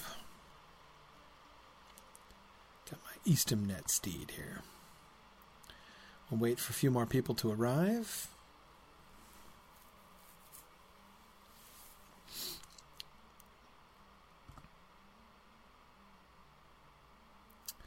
All right. Good old Anfast Tunnelly. Of course, you remember that uh, they will meet some Tunnelies in Bree, and Tunnelly is one of the names that they meet in Lee in Bree, which um, uh, the Shire hobbits consider natural names, right? Uh, like Sandheaver and Tunnelly. The botanical names are weird. Appledore and Thistlewool and Butterbur. They don't have names, you know, surnames like that uh, in the Shire. But Tunnelly is one of the normal names, so I like the fact that that uh, the stable master here in uh, in Michel Delving is named Tunnelly. All right, let's head out towards Stock. So we're just going to be going straight down the East Road again. Uh, as we have done many times before. Let's see, what time of day is it here in the Shire? Oh, it's dusk. Oh, nice. We're going to get a nice sunset here. We're already getting a nice sunset. Sky is all pink and lovely. And I'm running off the road because it's what you do when you're looking at the sky while riding a horse. Okay. Matthew says you're guessing that we're going to be taking three months in the Council of Elrond. Yeah, it's gonna be a, it's gonna take a while. I mean, if you think about it, if if I'm at, if I average about three classes per every ten pages, then yeah, it's going to be a while. And the Council of Elrond, Council of Elrond's like 50, 60 pages, so yeah, doing the math, uh, we're looking at like fifty to twenty weeks, something like that. we'll see, we'll see. Uh, but yeah, there, there, there'll be plenty to talk about. Plenty to talk about the Council of Elrond. Um,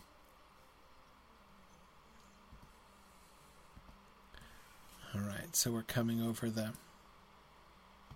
Oopsie. I'm turning myself. I gotta use the other one. There we go. Now I can keep riding in a more or less straight line while I'm looking off to the side. Okay.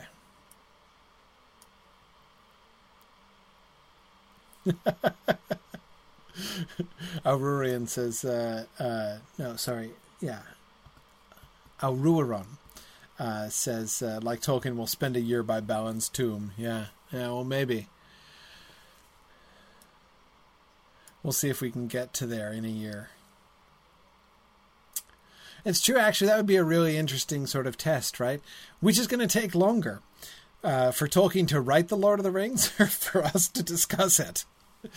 I'm not sure. Oh, yes. Thank you, Dime. Dime says I should point out, and she's absolutely right. Uh, notice how the ring around my mini map is blue here, right? Because we're in the Shire. And hope is high in the Shire. You're very low.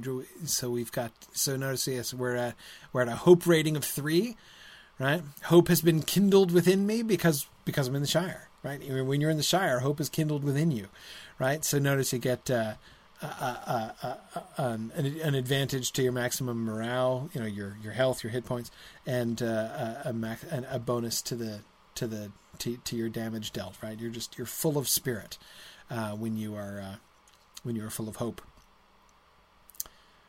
So that's why that's why that's why no why why is it blue like why why the color blue for hope Baron oh well that's traditional um, blue has been the color of hope since the Middle Ages that's uh, that's uh, that's uh, long established. Um, so uh, so yeah, that's I, I don't know. I mean, I don't know. Maybe they probably knew that, but uh, I think it's uh, at least sort of fortuitous. Uh, hope's always blue. Um, whenever you meet, uh, you know, uh, an allegorical figure named Hope in a you know medieval allegory, for instance, she's almost always wearing blue, right? That's what you do when you're Hope.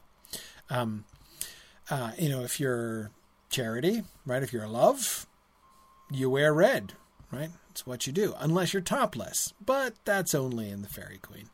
Um, Spenser was a little bit odd. Um, love, charity is topless in Hello. Spenser because she's always breastfeeding. She's very, she got kids like infants, children hanging over her everywhere. So she's always she's in a constant state of breastfeeding her uh, her young ones. Anyway, sorry. Um, all right, so here we are in the village of Stock. Let me get back on my horse here. Uh, the uh, enticements of the golden perch are right in through there, right? That's the courtyard. We're not going to go in through the gate, though. You can see the you can see the sign. Uh, and notice, thinking back of what we wrote before, uh, notice what you don't need to be in order to uh, in order to read the road signs and find out where the golden perch is. Literate, right? That's why pub signs in England still have pictures on them, right? Because you don't need to be literate in order to find out where the golden perch is. It's the one with the golden perch on the sign. Um, yeah. Anyway, sorry. Okay. So here we are at the golden perch. So let, this is the village of Stock, and you'll notice even in the village here, it's agricultural, right? We got fields out behind the houses and stuff, right? We're not this these aren't like townhouses necessarily. The land slopes down, so we look. There's the river right there. Uh, right across the way, that's Brandy Hall. Right, we can see Brandy Hall, a regular warren by all accounts. Right, you can see all even from here and from this angle, which is not a great angle uh, on Brandy Hall. We can see all the windows and doors and gates and things all complex over there. Right, and there's those Brandybucks. Look at that. It looks like they're having some kind of party over some kind of carnival or whatever. Big old tent there and some kind of booths and things over there. Those Bucklanders right? Probably going to get all liquored up and come over here and try to steal our mushrooms or something like that. Um, so anyway, so there's Buckland Red and then the land falls, right, and becomes wet. Now, the one thing that I find a little bit disappointing about the depiction of the Marish here uh, in the Shire is that there's uh, there's no causeway right? So the, the, the road is really just a road and not a causeway. We do get wetlands, right? Like you can see how uh, how how how marshy the land is down here. It's not uh, it's not swamp exactly. It's not like the Frogmoors, right? If you go around Frogmorton, that's more uh, you know completely swampy, but it's it's wet. You could see how if you wanted to make a road through land like this, you'd need a causeway, right? You can't just be like, well, let's pave this puppy, right? now. you can't do that.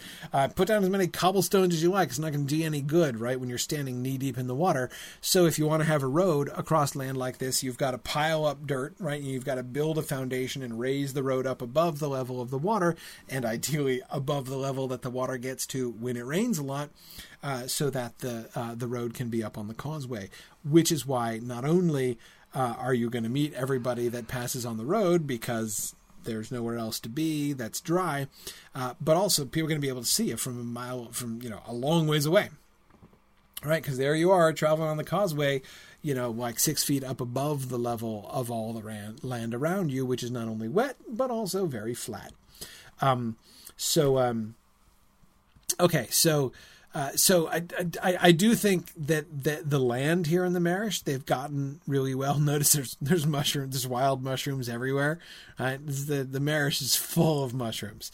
Uh, it kind of makes you wonder why anybody would break into Farmer Maggot's uh, farm to steal mushrooms when the mushrooms are this abundant. You could see why they'd come over here for mushrooms and trespass, right?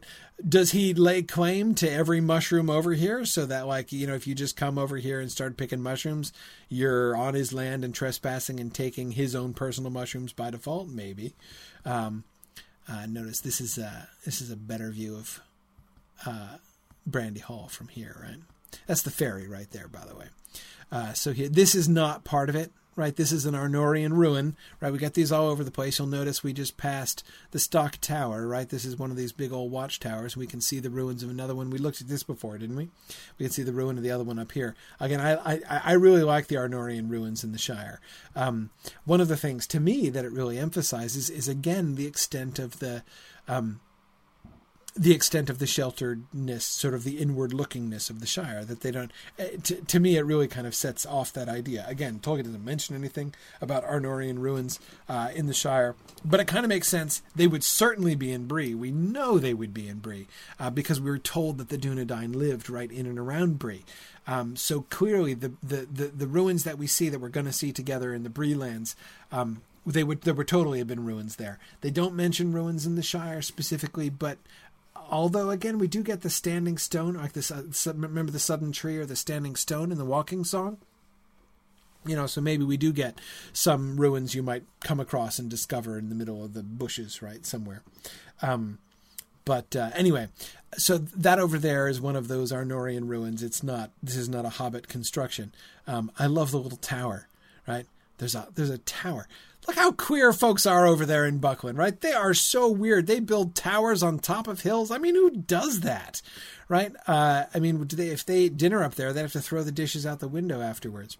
Sorry, inside joke from uh, Return of the Shadow. But anyhow, uh, uh, Bingo and and well, the hobbits, whose names were totally different at the time, but the group of hobbits in chapter three, uh, going into the Marish, had this long debate about having uh, uh, houses versus holes and and uh, having upstairs, and how they would just if they ate dinner upstairs, they would just throw the dirty dishes out the window. It was a hilarious conversation, uh, but a little bit odd under the circumstances. Anyway, like they had just been dodging black riders, and they barely interrupted their conversation about about throwing dishes out the window. Um, yeah, JJ says it's it's perhaps the text that he's most disappointed didn't make it into the published text. Yeah, what the part about throwing dishes out the window specifically? Yeah, I bet. Anyway, so this is Bucklebury Ferry. Um, there's no ferry here.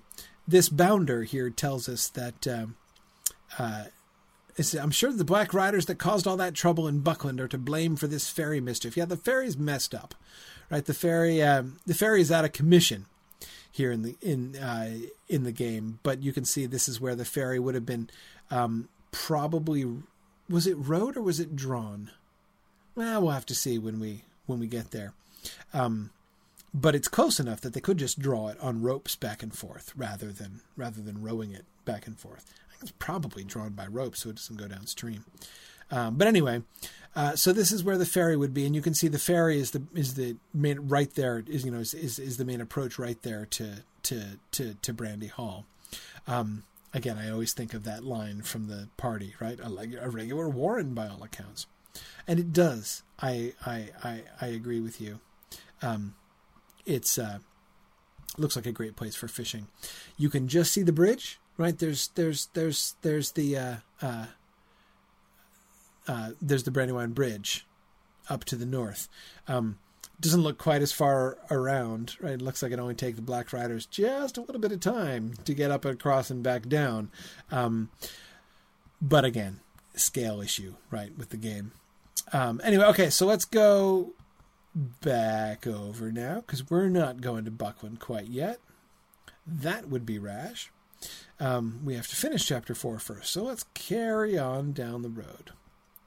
And in addition to all the mushrooms that we are still seeing, you'll notice we've got a big old uh, granary here, right? Like a like a, a storage silo, which suggests the I don't know if I want to say wealth. That might not be quite fair, uh, but certainly suggests the um, uh,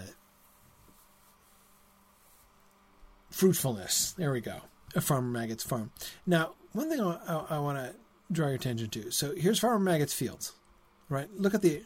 I really like how they've set this up in the game. So this is the road, right? We're following. This is the road that comes down from Stock. This is the main approach to Farmer Maggot's house. In other words, uh, this is where Farmer Maggot expected them to come. And you remember the first thing he says to them when he meets them, right? He's like, uh, you know, I, I, I, I didn't, I didn't see you. Okay, so let's let's look at that passage again. Let's look at it right here, right? Uh, um, uh, oh wait, no, sorry, we we didn't get to that passage. Sorry, we'll look at that next time, where he says that they passed down his lane without him seeing them right? And he's kind of saying like, "I know you came over my fields." Because I would have seen you if you came down the lane. So the way they have it, this is the lane to Farmer Maggot's house, and it's completely exposed. Look how if you follow the road like you're supposed to, look how long of a warning Farmer Maggot has before you get there right? He's like, okay, I see you coming. I saw you coming down the hill, and now you're coming up around the corner and now you're he's got his eyes on you the whole way right until you come in this is the front entrance and and i love farmer maggot's house right nice house i think they do farmer maggot's house really wonderfully look how it's um i think it's an excellent combination on the one hand this is a, a nice house a big house um nice hobbit door painted a very attractive purple i would add uh, windows, this big light window up here, right? Oh, is, does he have a second story? Maybe has a second story. Anyway, it's very, it's very, uh, um, uh, uh, very airy and roomy. If it's not, if it doesn't have a top story, right? Um, so it's not huge. This isn't a mansion. Uh, this isn't. Uh, uh, this isn't House of the Great, it's a farmhouse, right?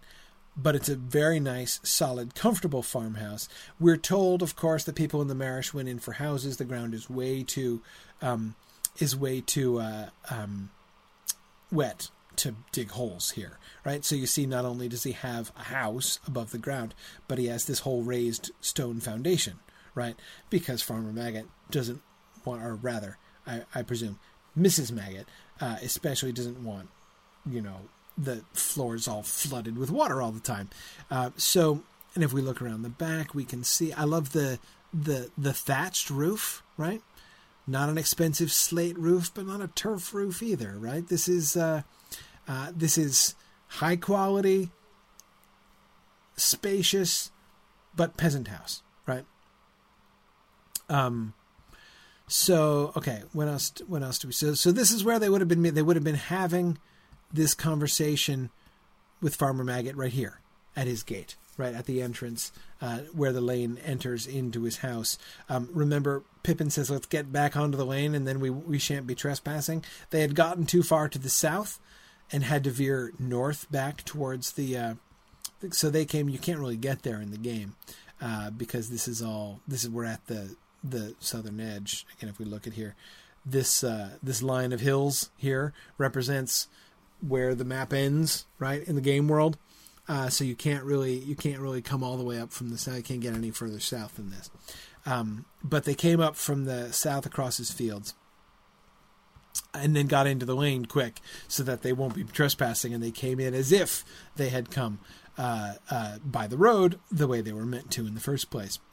Um, okay, so and so farmer, but uh, Furlong is also expansive. We've got we've got a, a, a stable here, bunches of outbuildings, right?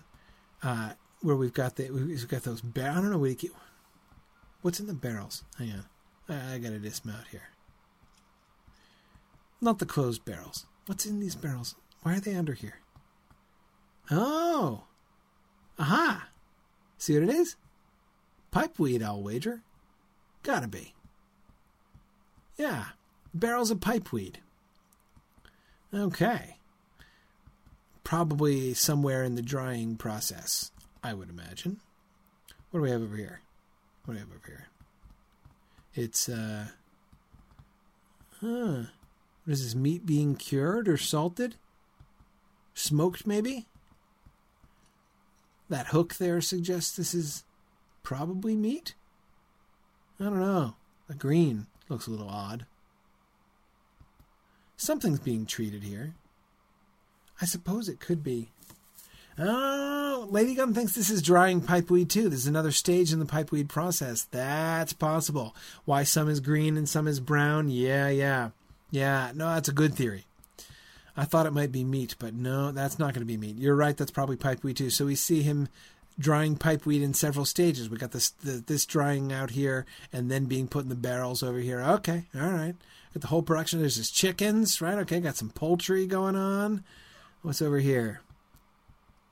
Ah, now we're getting like the root vegetables, right? Those are probably turnips, maybe taters in there, right? Oh, look at them. We got artichokes and radishes. What is that? What is that? Leeks? Probably leeks. Sacks of potatoes, right? Uh, the pots of honey maybe up there. I bet he have bees? I didn't see any bees, but maybe he's got bees. Maybe he trades for honey. Could do, right? So notice how diversified his farm is, right? He's growing his own. So you know they have Bamfurlong is this almost completely self-sustaining place, right? They've they've grown their own vegetables, they grow their own pipeweed, they've got uh, they've got chickens, they've got sheep, right? So they've got wool. Notice they don't have a big flock of sheep. Probably don't raise the sheep for meat. I mean, they only seem to have the two sheep, at least the only only the two here. Uh, but that would be enough for wool, right? So if you're if you're raising the sheep for fiber, and then of course over here we have the mushroom houses, right? So we got these little burlap greenhouses going on where they grow the real prized mushrooms, and I'm thinking this is totally. If you're a if you're a a Brandy Hall teenager, this is where you're going, right? You know, like those all those mushrooms out there I mean, just around go. All you got to do is go around the corner, right? What do you see? Mushrooms right there over the fence, right? Everywhere outside his land, mushrooms as far as the eye can see. But no, if you're a a Buckland teenager, right? You're totally wanting to steal the big prize, right? You're you're going to sneak in here. Look at those puppies. Would you just look, right? Uh, uh, so here's uh, uh, uh, Kelada or, or Kelava. Do you pronounce with a double D? Anyway, there's Kelada, right? The the the she's human. I think she's human, right? Look at this. These are knee high to a human being. These mushrooms. Look how big they are, and for a hobbit, right? Let's see who's this. Ooh, uh, I don't know how to pronounce your name, but anyway, if you look, look at this hobbit last next to them, it's like like thigh high on a hobbit. These mushrooms, the, the the caps of these mushrooms are bigger than her head. So I mean, right? You're a hobbit. You're living nearby here. This is where you're coming into his special gar- greenhouses, right? Well, sort of greenhouses. Anyway, but uh, these these because uh, uh, of course you want to grow mushrooms in a shady place. You don't you don't you don't, you don't want the light on the mushrooms, so you create the shade uh, just to just to do that. Hang on, we didn't inspect this out building over here. What's he got over here? Oh, his stable, right? He's got his horses over there, of course. Of course. And over here now, of course, we haven't met Farmer Maggot himself or his dogs. Now, Wolf is his biggest dog. Is that Wolf asleep over there? That's Fang. That's Wolf who was walking around, right? Yeah, that's Wolf. Who's doing the rounds. Yeah, there he comes.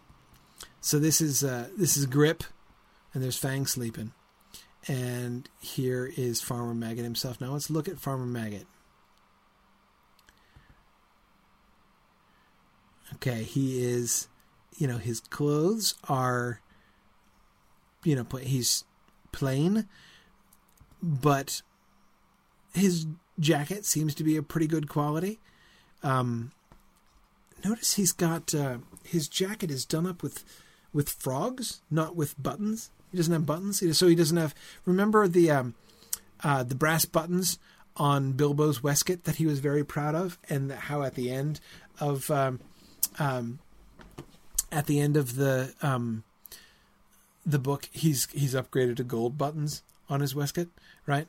Um, Farmer Maggot doesn't have buttons on his waistcoat. Uh, he's not he's not so posh as that. He's got he's got he's got frogs. You know, he's got the um, yeah, you can see them. You can see them there on his on his uh, on his coat. But there's decorations on his collar, right? And he's got a a nice undershirt there, workaday pants, but a nice shiny belt buckle, right? I like it. And he's his title, respected farmer, right? And this is his son, right? Hammy, Hammy Maggot. That's a great name. Of course, it's hard to have a good first name. I mean, any first name you have is going to be kind of undermined by your last name, Maggot. It's really hard to do that. But Mithaliel, you are absolutely right. The dogs are absolutely enormous, right? I mean, look at uh, especially especially to a hobbit. I mean, uh, you know, you have one of the hobbits come over and stand next to, stand right next to a grip over here, right? I mean, that that there, there it is. Look at that. Look at that. The dog is higher than the hobbits, right? Um, enormous Hemithalius says, "No wonder Frodo was terrified." Uh, yeah, yeah. They're these these dogs are these are definitely ferocious dogs designed uh, designed to be able to, to to to kill things, to kill major. You know, if there are any predators that come in, any wolves that come in, they're probably wolfhounds, right? Um, uh, he wouldn't keep hounds like foxhounds or something like that. Not Farmer Maggot. He would keep. Um, he would keep uh, uh, uh, something like wolfhounds, right? So when he says he keeps ferocious dogs, it's not just you know these aren't like poodles with a bad temperament, right? These are these are. So I I I, love their treatment of the dogs. I think it's. Uh, uh, it really it really captures things very well. Yeah. So imagine being young Frodo, um, uh, chased all the way from here to the ferry uh, by the uh, uh, by those dogs. So anyway, I, I really like the fact that the um, the the way that the the way that things are set up um, in the in the game world. Oh, hang on, did I hit that stupid? target toggle again. Okay. Okay. Sorry. Um. The I hate it when I accidentally hit that command. All right. Um. So.